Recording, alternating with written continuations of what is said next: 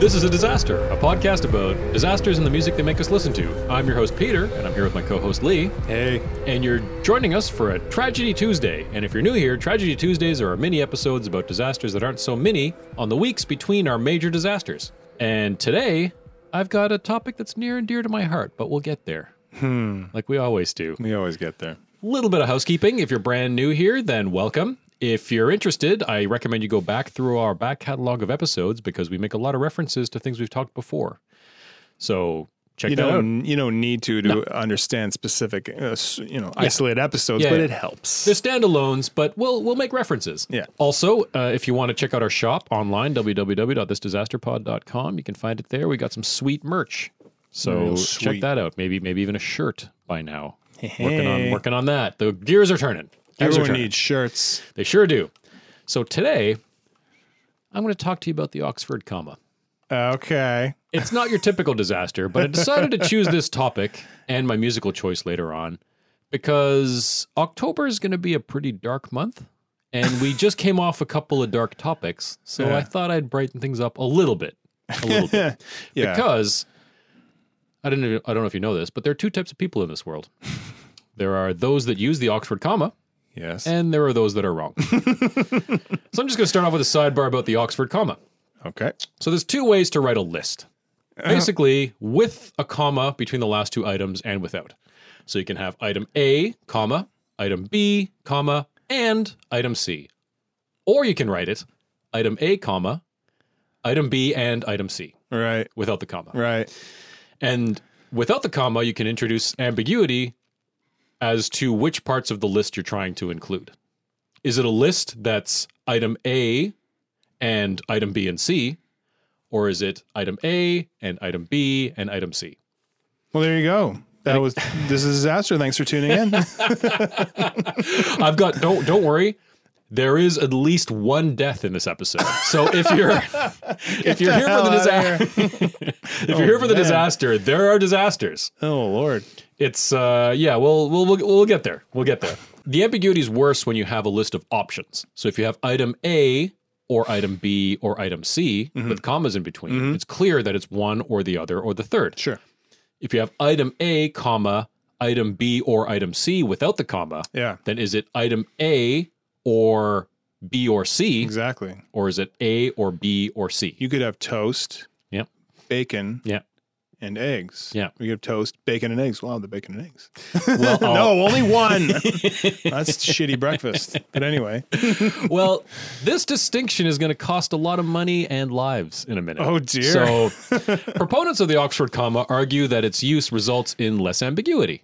Proponents, including myself. So you avoid the question, like we just said: is it A and or B and B and C or B or C, or is it A and B and C, or A or B or C? I, I Follow know exactly. I know exactly what you mean. And then basically you have the detractors, which Yeah. are wrong. the detractors are lazy people. So yes, so here's some here's, and here's why. So there are instances where the use of the Oxford comma, they argue, can introduce ambiguity. So for example, I dedicate this podcast episode to my father, comma, Lee, comma, and Satan. With that comma, it could be interpreted that Lee is an interjection modifying my father. So like I, intro- I I dedicate this podcast to my father who is Lee and Satan. But instances, and you'll there'll, there'll be another one. But instances that the detractors bring up as introducing ambiguity are really arguments for writing better sentences, not for not using the Oxford comma. Right. Yeah. So, for example, you have you have another you have another instance where the Oxford comma doesn't necessarily resolve ambiguity. Mm-hmm. So, for example, the Times, which incidentally is a sister newspaper to the Sunday Times, Mm. who sponsored the Golden Globe race. Go back and listen to our Tinmouth Electron Oh, two please parter do. because that's a Because disaster. the mercy. Mercy. Oh my God. That, those are great. In our humble opinion, unbiased opinion, those are great episodes. Those. Are, well, that's a good story. but if you're interested in a disaster about a guy who thought he could sail around the world, that's that's a that's a good place to start. really, really, really couldn't or shouldn't have.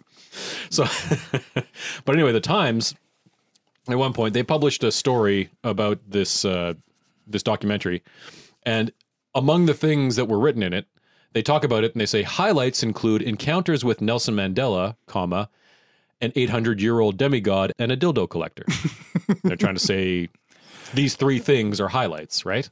Those are But if you add that, if you add the comma between the last two items, highlights include encounters with Nelson Mandela, comma, an 800 year old demigod, comma, and a dildo collector. Then it makes it sound it doesn't like, resolve it. It sounds like Nelson Mandela He's is an an 800. 800 year old demigod. well, you just put brackets around that instead. Or just write it better. Or just write it There's better. different ways to Just write that. write more words. yeah. So, but like I said, these aren't arguments against the Oxford comma. They're arguments for better sentence structure. Yeah. Lazy people. So most U.S. style guides require the use of the Oxford comma. So you've probably heard like APA, Chicago MLA, even like the U.S. government printing office says that you should use the Oxford comma. I, I hear about that stuff every day. They're different. They're different ways to format like citations. and, Okay, Like there's okay. there's also guides on whether you should use the Oxford comma. Okay. And it turns out that the APA, Chicago, and MLA styles are right. Hmm. But then generally you have press style guides and they advise against using the Oxford comma. So like the Associated Press style book and the Canadian Press say don't use it. Oh, really? So generally, if you, it's it's kind of resulted in this situation where if you see something without the Oxford comma, it's kind of generally thought to be like a journalistic style of writing, okay. Where And they, I- the think point is to be less wordy and less kinda- wordy, and maybe s- even literally saving ink. It might be a carryover from when Right. like you were concerned with setting type on a printing press. Oh, I don't okay. know. Okay. But yeah, now a little segue to comma and the law. We've kind of hinted at it, but I don't know if we've explicitly said that I'm currently a law student and I'm interested in the law. So I thought I would talk about a few instances of where the commas come up in the law. Okay. starting with a Canadian instance in the case of Rogers versus Bell Alliant. So in 2006, Rogers signed a contract with Bell Alliant to use their telephone poles. Okay. In the contract, they had this clause This agreement shall be effective from the date it is made and shall continue in force for a period of five years from the date it is made, comma, and thereafter for successive five year terms, comma, unless and until terminated by one year prior notice in writing by either party. And you don't have to remember any of that because I'm going to point out why it's an issue. Okay. And just for our non-Canadian listeners, Rogers and Bell Yeah. are our two major telecom Yeah, companies yeah, exactly. in Canada. So basically, Bell Alliant wanted out of the contract, Okay. and they gave Rogers enough notice. Okay. They they basically told them a year ahead of time that they wanted out of the contract. Okay. But Rogers wanted to keep using the telephone poles, and they claimed that the cause meant that the one year notice for cancellation applied only to the automatic renewal. So if you remember. It basically says that the agreements affect the initial agreements effective for five years, and then you have it'll renew automatically for five years. And the argument is is that the intention was that it's only the renewal that can be canceled. So they're in for five years. They're at basically, least. but but Rogers says like you can't you can't kick us out because it's only that cancellation clause is only for the renewal. You Right. can't you can't just kick us out of the first five. They're still within that Yeah, first five you get years, five so you years. can't kick us out yet because we haven't exhausted those five years. Gotcha. The telecommunications regulator ruled that the second comma caused the meaning of the opt out clause to apply both to the original contract and to the renewals. Oh. So the comma.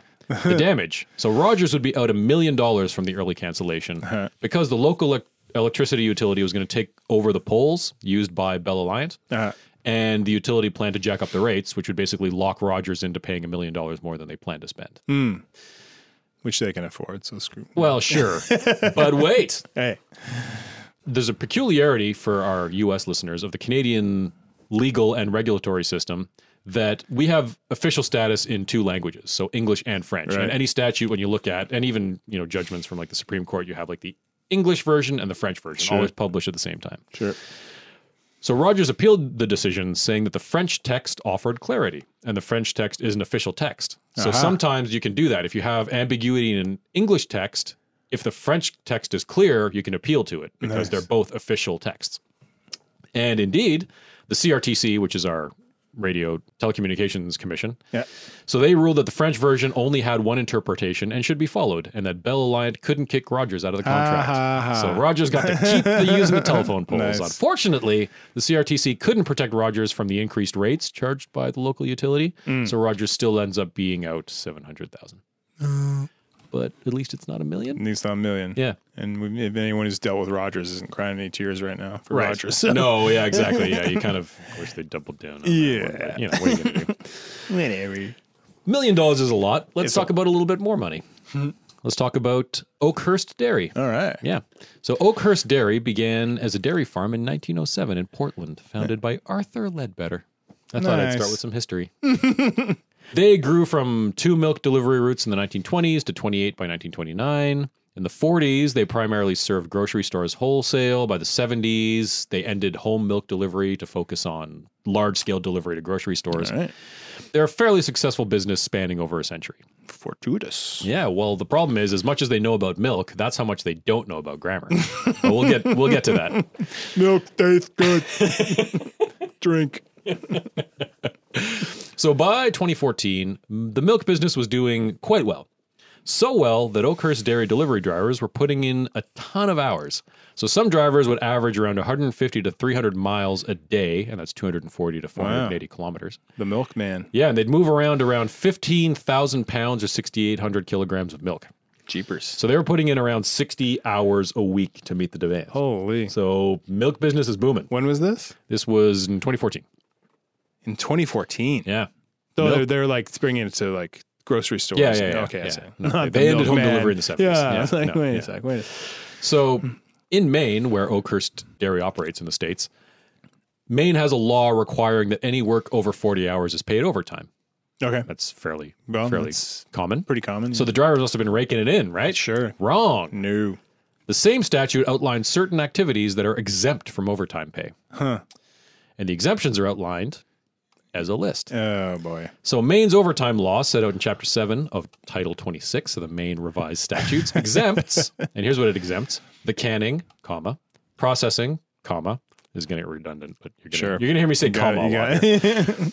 Preserving, comma, freezing, comma, drying, comma, marketing, comma, storing, comma, packing for shipment or distribution of agricultural produce, meat and fish produce, and perishable foods. Notice no comma between You the missed a last comma. items. Storing, comma, packing for shipment or distribution of a following set of items. Packing for shipment or distribution. Those are two different things. Right. They are. But there's no comma between them. So, So there's- is this a list of which distribution is an item, or is this a list that ends with all in one packing for shipment or distribution? Right. of. So is the intention to exclude packing for shipment or distribution of items, or is the intention to exclude packing for shipment as well as the distribution? Right. So if you don't do both, you're screwed. So drivers thought this was ambiguous enough that they had a case for overtime pay because delivery drivers distribute the milk, but they don't pack it. right. If the exemption is supposed to mean packing for the shipment or distribution, then it doesn't apply to them. So Right. they're not exempt. Right. so they get overtime. And in 2017, the United States Courts of Appeal for the First Circuit agreed. And the opening sentence of the appeal court judgment reads, For want of a comma, we have a case. it's, it's nice when judges get to be clever. Yeah. He's on your side. So, what's the damage? So, the driver sought $10 million in overtime pay. Oh man. So, the appeal court ruled in favor of the drivers. Yeah. And after that judgment, Oakhurst Dairy vowed to defend themselves, which probably means bring it to the Supreme Court, but they ended up settling for five million. Hmm. Huh. Which, I mean, when I read that, it's kind of a drop. Yeah. You're asking for ten and you settle for five. Yeah. Wondering if maybe their lawyers could have pushed a little harder there. Yeah, Yeah. we'll take it. right. Maybe they maybe maybe they didn't believe in the Oxford comma as much as I did. Maybe not. But Maybe You you should- should, you too should scared to believe in say, the Oxford okay, comma. seven. right. At That's how you- least that's how seven. you haggle. Yeah.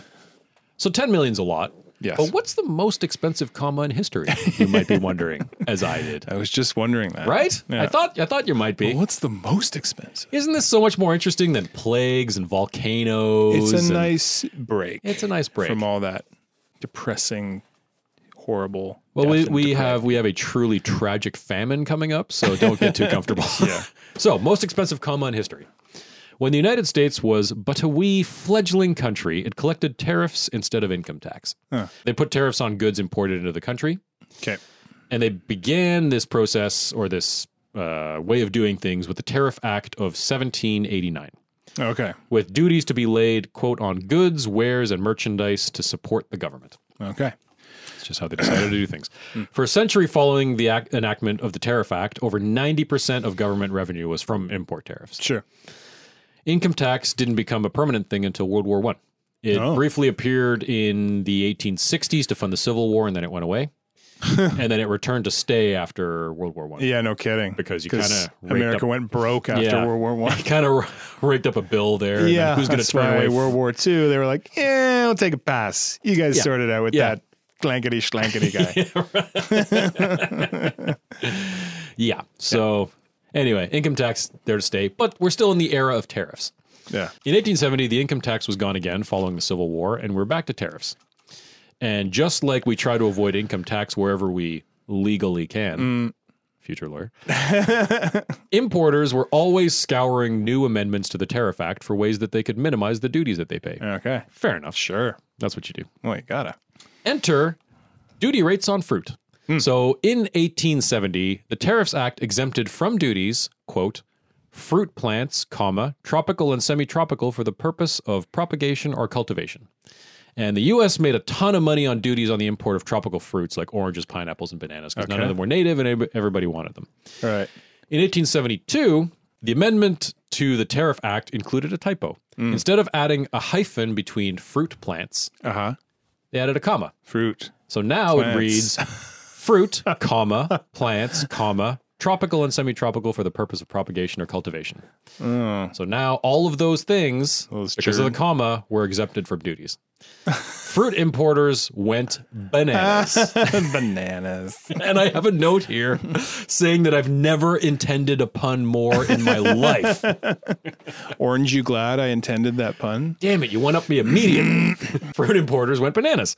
They immediately filed claims for refunds on tariffs paid abroad as fruits entered the US. So I guess at the time, tariffs were typically collected at the port where the fruits left. Yeah. And then as all of these boats were landing, they immediately filed claims for tar- for refunds on their tariffs. So after initially resisting, and obviously the subsequent court proceedings brought by the importers, the government was forced to concede that the comma existed and the claims for exemption were valid. Because they start off, the government starts off saying like, "Well, clearly we didn't mean that." Yeah, but Well, Laws are the there laws. Isn't black You and didn't white. mean it. Sonny Jim. you didn't mean it. Don't write it. Yeah. So luckily, this only cost the government two million dollars. Which In 18 was two hundred billion dollars. Well, in 18, uh, well, yeah, yeah. Thanks for stealing my thunder. Sorry. God. In 1850, uh, so in 1875, $2 million was nearly $47 million a lot in of money. 2019 money. It's a lot of corn.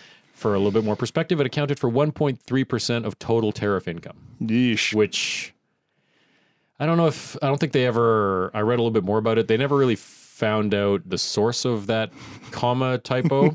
But at the very least, I'm assuming if they found him, he was fired. if not whipped through the streets. Yeah, I think that's that. This is the era of whipping out of town still, so he's probably whipped out of town. yeah. I don't live in this city anymore. Remember how I promised you at least one death? Uh huh. Let's talk about Roger Casement, an Irish nationalist in the early 1900s. Okay. So during World War One, Casement sought Germany's aid in the Easter Rising or Easter Rebellion in Ireland, and it was basically an insurrection to end uh, Okay. British rule. Yeah, yeah, yeah. So Germany agreed to provide arms, military expertise, and whichever Irish prisoners of war would volunteer for a brigade to assist in the uprising. Okay. because I guess Germany just wants to sow unrest wherever it can. Yeah, yeah, yeah. It's So- to their advantage, Germany and England are not friends at this point. I Hmm. not guess. buds. No. So they ended up drafting about 50 out of 2,000 POWs, Okay. which, I mean, it turns out nobody wants to risk being hanged as a traitor in case the Triple Entente won the war. No, we'll take our chances with the POW with this camp. Yeah, yeah. Sure. we there get was- we get food at least. yeah, three hots and a cot. yeah, well, not to belittle. World War No, it's actually a night, a living nightmare. That's a disaster. that. Yeah. listen to if you haven't already listen to dan carlin's hardcore history about he has like a six part five hour each thing on the first world war called blueprint for armageddon that'll that'll change you Curl your hair. yeah so anyway Ugh. casement was smuggled ashore to ireland ahead of the scheduled arms shipment and rebellion but he was so weak from a recurrence of malaria which he originally contracted doing humanitarian work in congo that he was bedridden No. and he was discovered and arrested on charges of high treason, sabotage, and espionage against the crown, Ugh. which is still no joke. I No. mean, this is early 19, 1900s, but don't don't be a traitor. Don't be a traitor. Not even like light treason. Just committed some light treason. so Casement's trial for treason hinged on the Treason Act of 1351. It was originally written in an Anglo-Norman French text, which Okay. lacks punctuation. ah. And Anglo-Norman French was used extensively in royal charters, legislation, administration, and justice in England throughout the 13th to 15th centuries. Okay. Oh. So I guess it's just hadn't been amended since then. old Yeah, well, with an E at the end. it's so old. nice. so the relevant passage read, and I had to modify it a bit to fit it all in in context, but Okay. it read if a man gives aid and comfort to the king's enemies in his realm, in the realm or elsewhere, then he's committed treason. Unpunctuated, this seems to mean that a person is guilty of treason if he helps the king's enemies, whether they are within the realm or elsewhere. The enemies. Yeah. The key is the location of the king's enemies and not the accused traitor. Okay. At Caseman's trial, the court decided that a comma should be read into the Anglo Norman text. So now it reads If a man gives aid and comfort to the king's enemies in the realm, comma, or elsewhere, comma, he's a traitor. so now with the added comma around or elsewhere, it can now be read to mean that the accused traitor has aided the king's enemies, whether the traitor was within the realm or elsewhere. So the comma giveth and the comma taketh away. nice. Caseman actually, he later wrote that he had been, quote, hanged on a comma.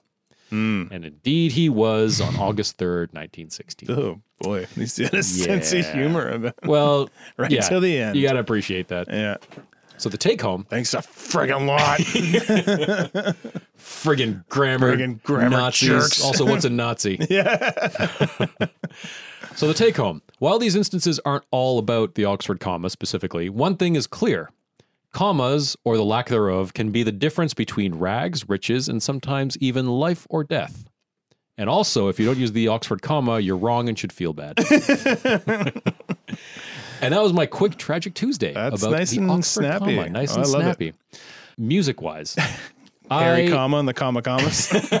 actually this is completely unrelated. Again, I cannot emphasize. I hope I'm not hyping it up too much, but I can't emphasize how dark we're getting in the next few episodes. So I thought I'd keep it light with my musical choice. oh sweet. So for my musical choice, Yes. I went with "Don't Stop Me Now" by Queen. No. Yeah, That's a Just just 'cause- a fun one. I, I was li- I was walking my dog today, and the song came on, and that's the kind of song where whenever I hear it, I have to hear it at least one more time immediately. Okay. It's just super happy, and I know that maybe that's most of my song recommendations lately have been dark and black metal, and we got a few dark ones coming up. So I thought, you know what, enjoy the good times while you can, because uh, next week we're diving right back into the dark. We're diving into death, Yep. comma, despair, comma, and a healthy dose of plague. There you go. Thanks for tuning in. That was a tragic Tuesday. If you want to follow us, you can check us out on social media at This Disaster Pod on Twitter, Instagram, and Facebook. You can go to our website and find it all in one place www.thisdisasterpod.com. Got some bonus episodes and some art prints and maybe some shirts soon. And thanks for tuning in.